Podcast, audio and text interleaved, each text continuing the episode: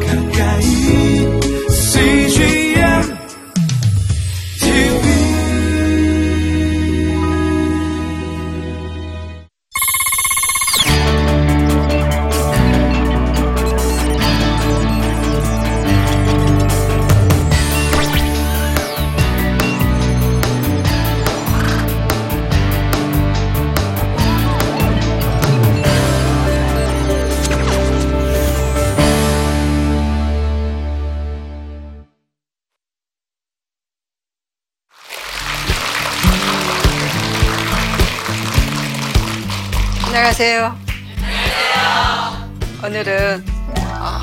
끝까지 사랑하는 부부로 사는 법에 대해서 강의하겠습니다.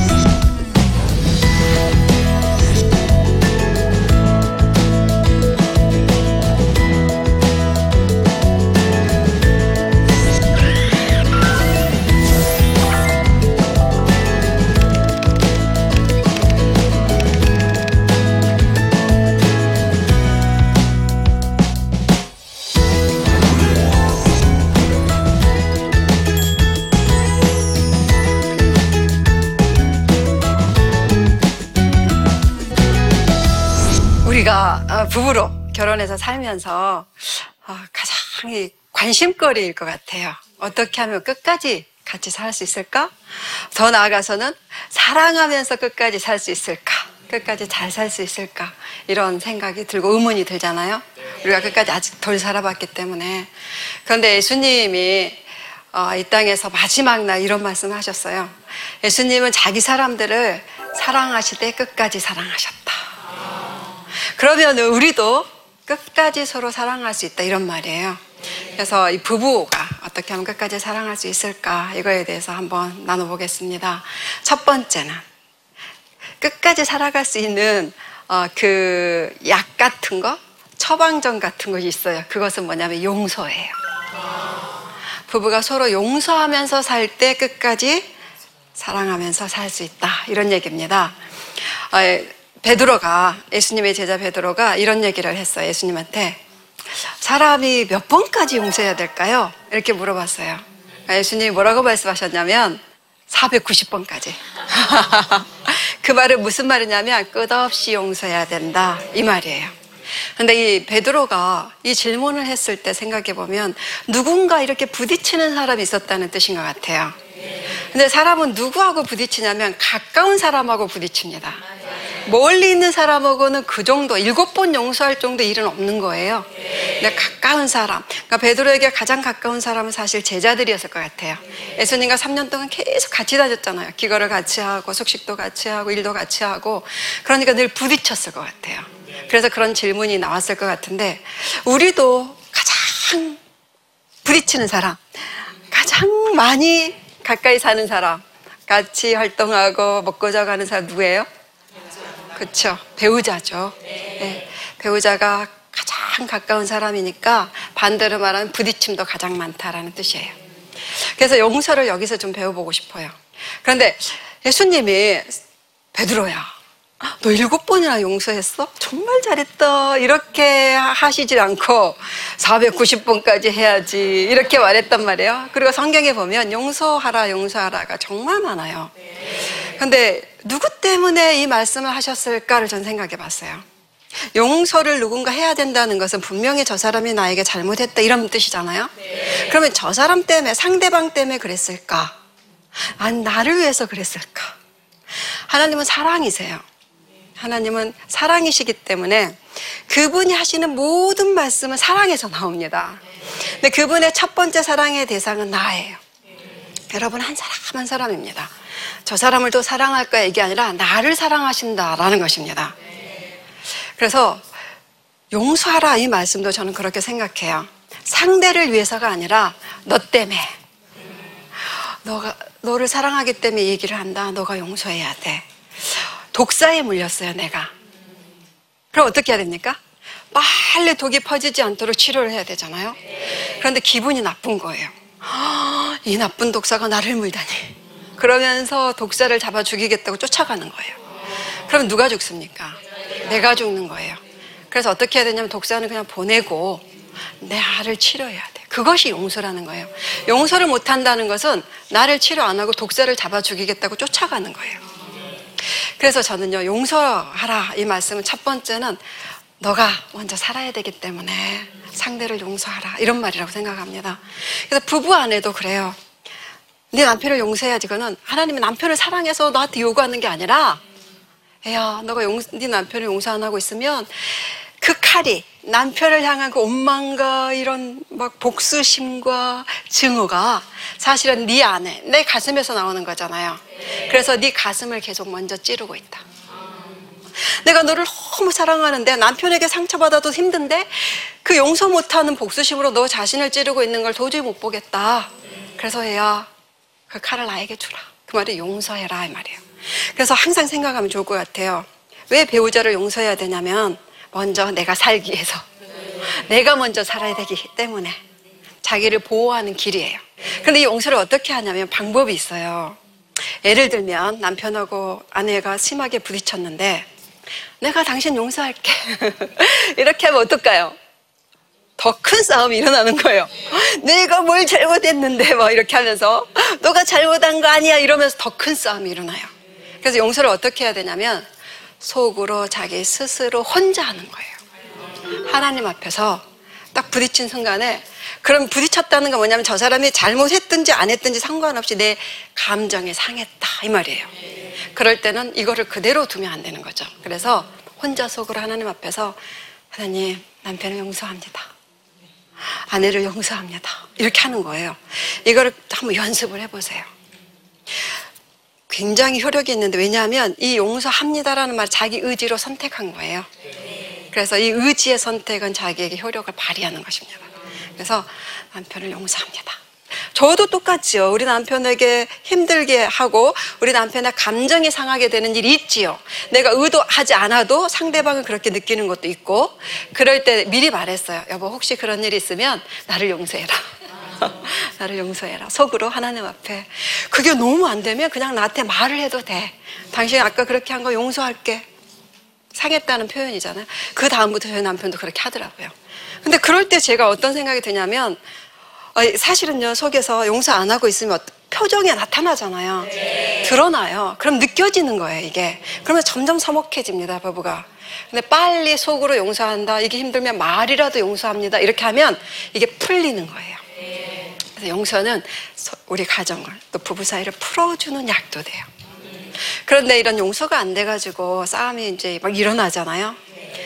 실제로 이제 감정 싸움도 하고 큰 소리도 하고 이럴 때가 있잖아요. 이것은 모든 부부가 있는 일입니다.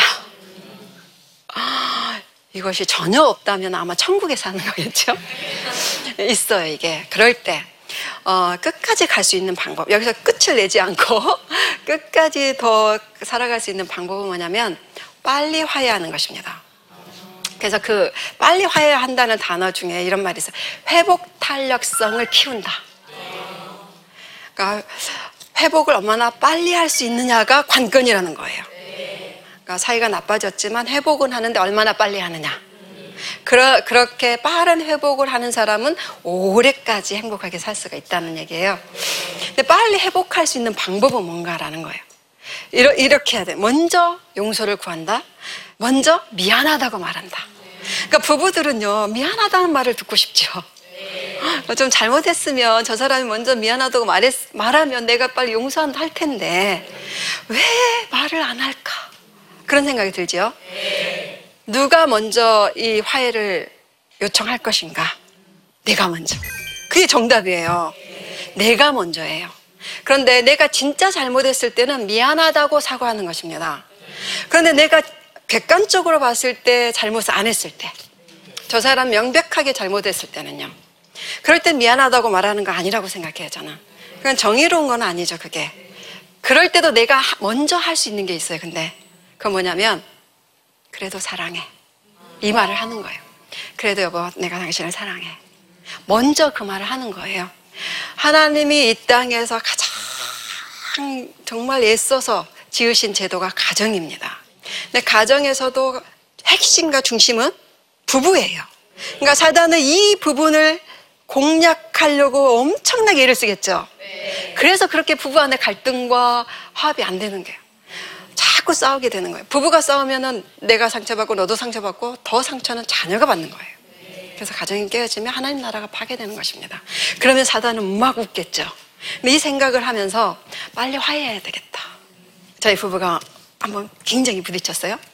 이런 생각이 드는 거예요. 어, 저는 이렇게 말이 논리적이지가 않아요. 남편에 비해서. 저는 문학 전공을 했어요. 그래서 굉장히 감정적이고 정서는 좀 풍성하고 근데 말은 비논리적이고 막 이래요. 근데 우리 남편은 아니에요. 공대생 출신이에요. 수학적이고 논리적입니다.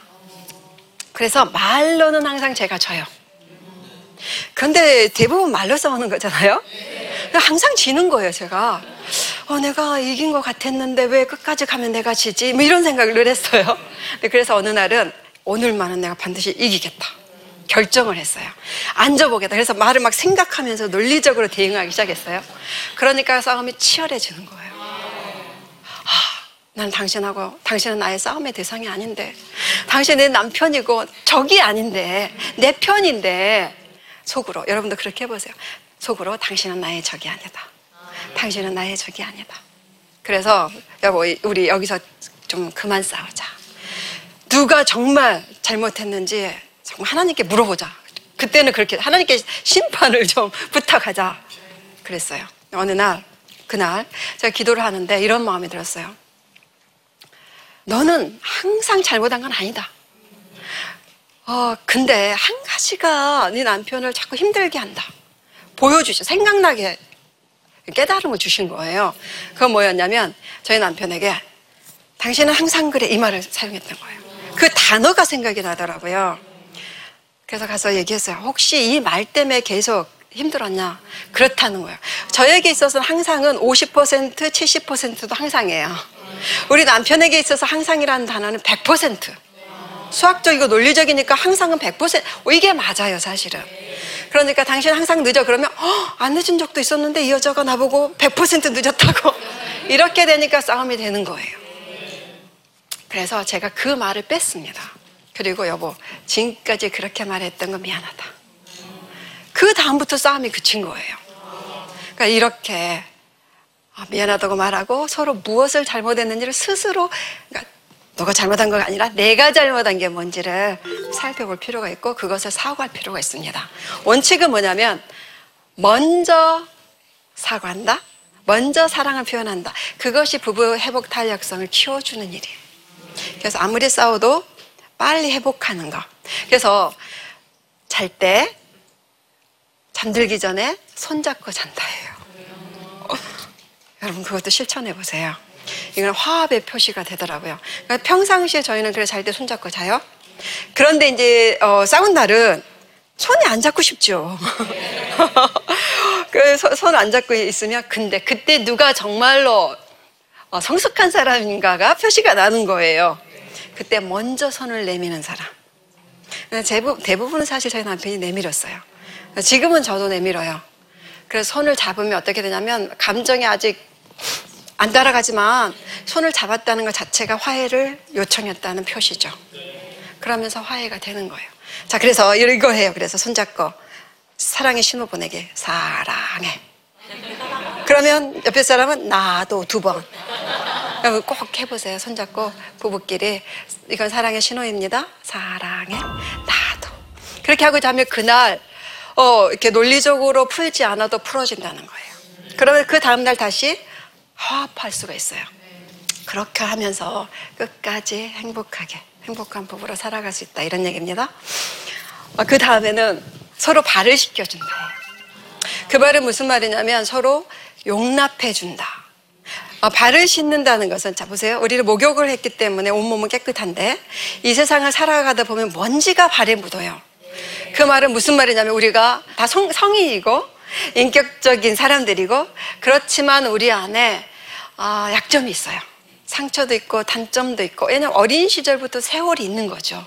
그리고 험한 세상을 살았기 때문에 하는 안 좋은 것, 단점, 약점, 안 좋은 습관, 이런 것들이 있어. 안 좋은 사고 방식, 이런 것도 있고, 있단 말이에요.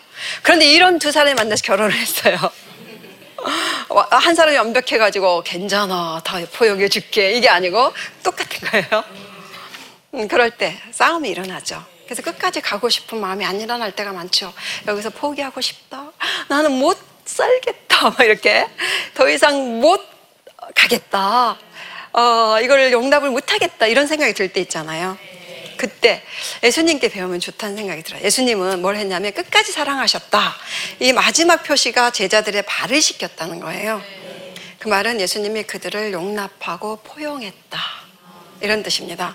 스승이 제자의 발을 씻는 것은 있을 수가 없는 말이에요. 그러니까 잘못하지 않는 사람이 다른 사람의 약점을 담당해 준다. 이런 말이에요. 그거는 부부 사이에서 용납입니다. 용납. 아, 누군가가 나를 있는 모습 그대로 용납해 준다면 그것처럼 행복한 일은 없는 거죠. 어린 왕자 아시죠? 아, 다 아시네요. 어린 왕자와 꽃의 이야기가 있습니다. 어린 왕자가 자기 별을 떠나서 땅에 왔는데 세상에 자기네 지금까지 장미꽃은 한 송이밖에 없는 줄 알았어요. 그랬는데 5천 송이가 있는 거예요. 너무 놀랐어요. 자기 장미꽃이 자기 같은 존재는 한 명밖에 없다 그랬거든요. 아 그런데 이게 5천 송이나 똑같은 꽃이. 그런데 이런 생각이 들었어요. 그런데 너희들은 나하고 별 상관이 없구나. 왜냐하면 나는 너희들에게 물을 준 적도 없고 벌레를 잡아준 적도 없고 잔소리를 들어준 적도 없고 불평을 들어준 적도 없고 아무 말 안 했을 때 그 침묵까지도 좀 들어주고 이런 적이 없어. 그런데 나는 내 별에 있는 간성의 장미꽃에게는 그렇게 해줬다는 거예요. 그것을 길들인다 이렇게 표현하죠. 거기서는 관계를 맺었다 이런 얘기예요. 부부 사이가 그런 것 같아요. 서로의 약점을 가장 많이 받아주고 불평도 가장 많이 받아주고 함께 안고 가는 사람들이잖아요, 이거를. 그래서 가장 많이 아는 거예요, 서로를. 그래서 이제 이 어린 왕자가 그때 깨달아요. 어, 그게 이게 사랑이었구나. 이 오천성의 장미꽃은 사랑이 안 되는 거예요. 근데 그 장미꽃을 내가 사랑했구나. 드디어 깨달아요. 왜냐면 자기가 투자한 시간이 있고 함께한 시간이 있기 때문에 그래서 사실 다시 돌아가겠다고 결정하고 돌아가는 것입니다.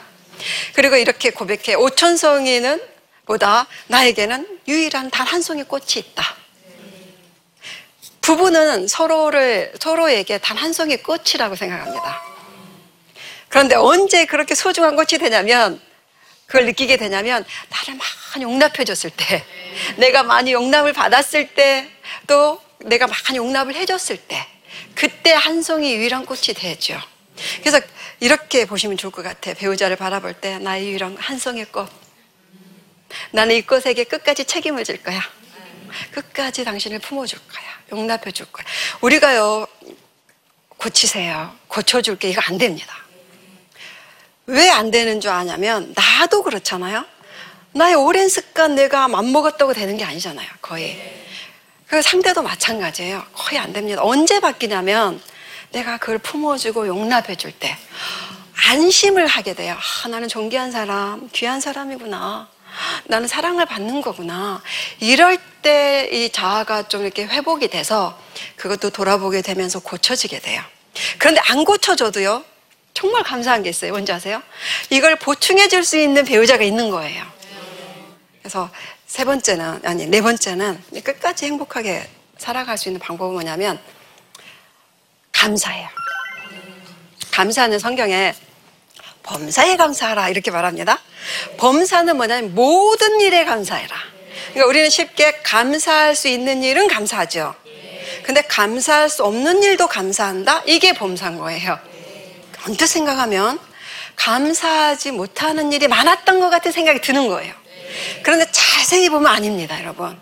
자세히 돌아보세요. 감사할 일이 더 많습니다.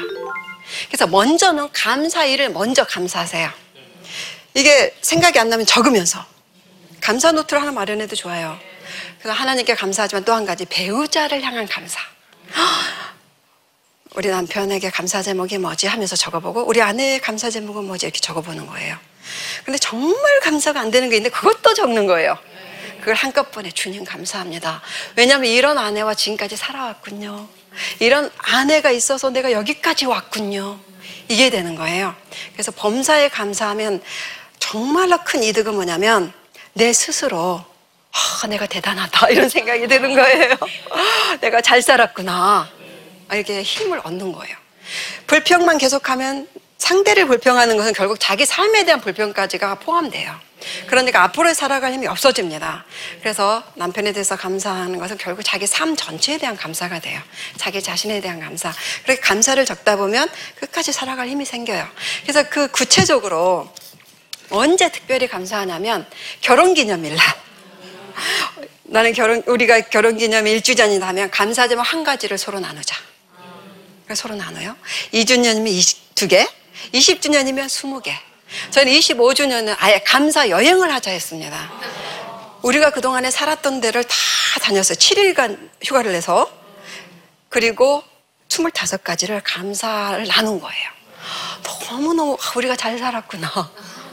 정말 하나님 감사하다. 그, 그 감사의 중심에 누가 보이냐면 당신 때문에 내가 여기까지 올 수 있었어. 이 감사가 되더라고요. 그러니까 앞으로 30주년도 소망이 생겨요. 어머, 30까지가 있겠네? 50주년이 되면 50까지 감사를 나눌 수가 있겠구나. 그래서 여러분, 결혼 기념일은 감사를 적는 날, 감사를 나누는 날. 구체적으로 이걸 한번 실천해 보셨으면 좋겠습니다. 범사에 감사할 수 있는 최고의 힘은 좋은 것을 더 많이 기억하는 것입니다. 우리가 살아가면서 싸운 일, 상처받은 일, 아픔 주는 일만 있었던 게 아니라는 것입니다. 좋은 일이 더 많았어요. 그래서 가끔은 결혼식의 이 비디오나 뭐 이런 동영상도 한 번씩 보시고, 어, 이렇게 앨범도 한 번씩 바라보시고, 데이트했던 것도 한 번 정도 돌아보고, 어, 커피 마시러 그, 거기도 한번 가보고, 이렇게 사랑을 다시금 되뇌이는 거예요. 표현해주고. 이렇게 하면 끝까지 행복한 부부로 살아갈 수 있습니다.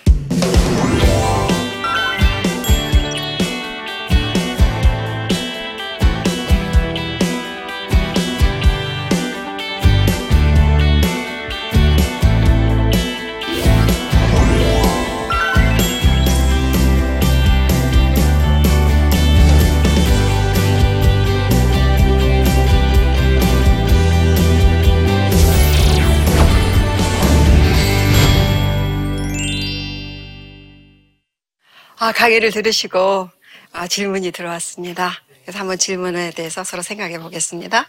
가정 예배를 들으며 부부의 사회를 나누고 싶은데 배우자가 싫어합니다. 어떻게 하면 좋을까요?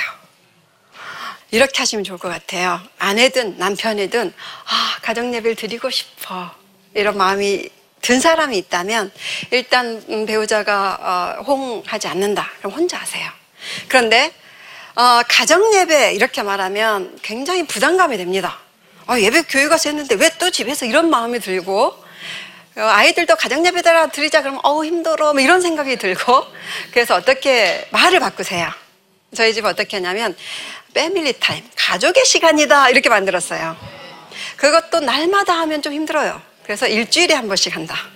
그래가지고 토요일 날 오전에 저희 남편은 사역이 많아서 거의 참석 못한 경우가 많았습니다. 그러니까 자, 제가 애들 데리고 같이 했어요. 근데 내용이 중요합니다. 음, 목적은 뭐냐면 예배는 즐겁다라는 것을 심어주자. 아이들에게. 배우자도 약간 신앙이 이렇게 아직 성숙하지 않으면 예배가 부담된단 말이에요. 그래서 예배는 즐겁다라는 인식을 심어주자를 목적으로 삼으세요. 그래서 뭘 했냐면 처음에 놀아요. 가지 놀이를 하고 노는 거예요. 애들의 연령에 맞게. 부부끼리 다 얼마나 좋아요? 저희는, 저희 부부는 처음에 모였냐면 신혼 때는 오목을 뒀어요. 종이에 그림 그려가지고 너무 치, 그, 그 논다는 것은 가족의 친밀감을 키우는 거예요. 부부끼리 이런 놀이를 하면 친밀해져요. 친밀해지면 뭐가 되냐면 그 사람이 좋아지는 거예요. 그러면 그 사람 말을 듣고 싶습니다. 그래서 배우자가 가정 드리, 드리고 싶지 않아 그러면 억지로 막 끌어앉혀서 신앙이 없냐 너가 그럴 수 있니 이러면 안 됩니다. 그러면 나도 싫지만 하나님도 싫어하게 돼요. 네, 그렇게 하면 안 되고 어떻게 하면 우리 아내가 즐겁게 참여할 수 있을까? 우리 남편이 즐겁게 참여할 수 있을까? 이걸 연구하세요. 혹시 남편은 원하는데 아내가 원하지 않는다 그러면 오늘은 내가 맛있는 요리를 해줄게 하면서 어, 요리 못하면 사다 줘도 괜찮아요? 뭐 주, 주문해도 괜찮고 아니면 직접 한번 해주고 이러면서 참여를 시키는 거예요. 어, 질문의 답이 됐습니까? 네. 우리 가정만의 아, 문화를 만들자 이런 생각하면 좋을 것 같아요. 저희 집은 그걸 이름을 패밀리 타임, 뭐 가족의 시간을 했지만 여러분 나름대로 우리 가족만의 문화를 만들겠다. 목적은 가족이 서로 친밀하고 행복하게 살고 참여하고 그 다음에 이웃에게도 본이 되지만 또 하나님 앞에서도 예배를 드려보자. 이런 결정을 하시면서 가족의 시간을 각 가정에 가지시면 좋을 것 같습니다. 그래서 좋은 부부로 끝까지 행복하게 살 수 있다고 믿고 여러분 모두 그런 부부 되기를 축복합니다. 감사합니다.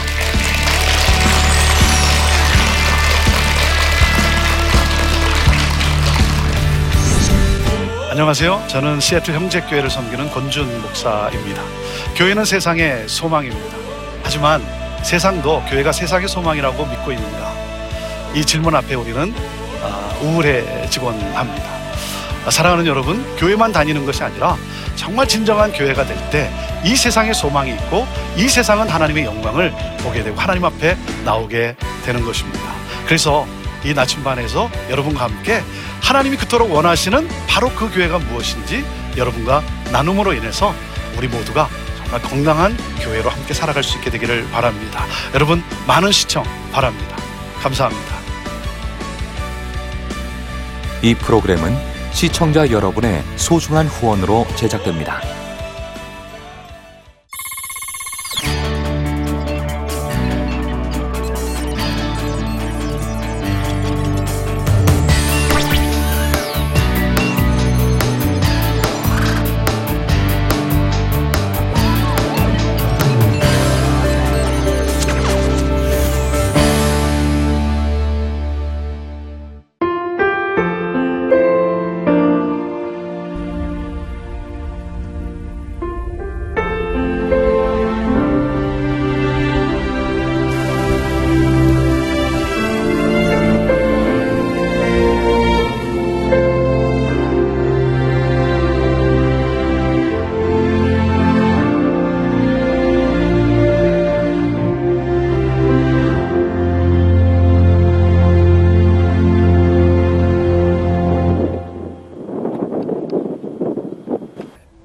출근을 해서 일을 시작하려고 하는 그런 순간이었는데 전화가 왔더라고요.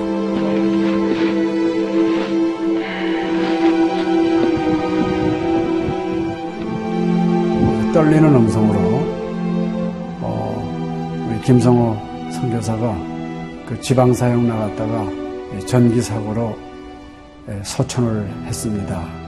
안 보이죠? 앞이 안 보이고 캄캄하고 막 하나님께 항의하는 기도만 나오더라고요. 하나님 이럴 수가 있습니까?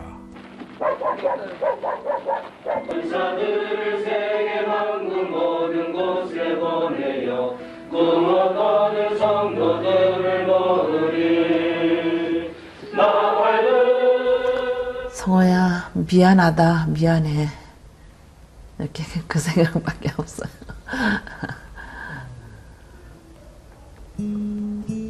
잘못해준 거에 대해서 미안해요. 그냥 예. 잘해줄게 이렇게 빨리 갈 줄 알았으면 좀 더 잘해줄 걸.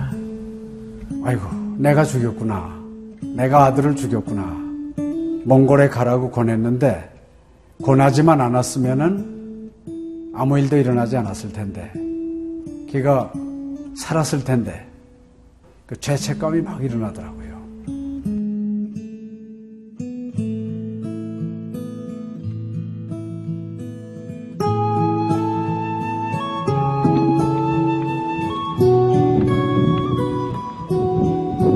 김성호 아들은 네, 네가 보낸 것이 아니라 내가 보냈다. 하나님께서 아들을 보내셨다고 하는 그런 음성으로 저에게 들려지는 2000년도에 저희 아들을 그 울란바토르 날랑 공동묘지에 묻으면서 하나님의 속삭임이 제 마음에 있으셨어요. 예, 김여일아,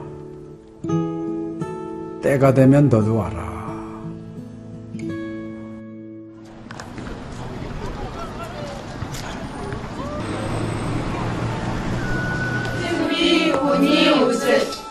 허연.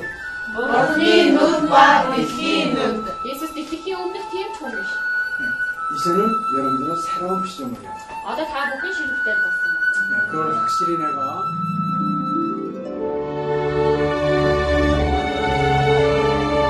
저희 아들 그 추모하는 에, 바로 이제 그 시기에 제가 그 시즌으로부터 연락을 받았다는 게 참 그냥 우연만은 아닌 것 같아요. 이 선교 현장에 그 교육 프로그램이 많이 빈약하기 때문에 TV 프로그램 같은 걸 통해서 그 조금 부족한 부분을 좀 보충했으면 하는 그런 생각을 늘 가지고 있었는데 아유 너무 참 좋다는 걸 느꼈습니다. 어, 하나님께서 또 저희 가정에 또 우리 제 사역지에 주시는 좋은 선물이 아닌가 저는 그런 생각을 좀 하게 되었습니다. одоо Монгол болохоор нэг яг христчсэн нэвтрүүлэг гэх юм бол нэг их байдаггүй. М, Тэр ганцхан зөвлөг ганцхан байдаг болохоор тэр нь ч гэсэндээ сая христний ингээд сайн үзүүлч ч юм уу тэ христийг яг шууд ингээд амжуулах ямарч боломжгүй байдаг учраас ярьж сонсож чадахгүй байсан мэд хүн бас англи сурангаа судаан сурж байгаа учраас а тэрийг бас сонсоод ингэж уншаад тэтгэл хийж байгаа даа талархалтай нэг зүгээр ингээд нэвтрүүлэг гараагүй штэ тэгээд өхөө яа христчэн бусад орнууд маань яаж мөргөл өрөвт юм өөр бас тхэн хүмүүс ямар хөө байдлаар хүлээж авд ийм хөө байдлуудыг хүлээж авдаг байгаа юм. Монгол ирсэн СЖН-д нэвтрүүлгийнхаа тэгээ баярлалаа. Тэг үнхээр баярлалаа. Тэг амжилт хүсье аа. Амжилт. Сургууль дээр энэ телевизийг бидлсэн баярлаа. Маш гоё. хайртай шүү. 사랑해요. 감사합니다. CGN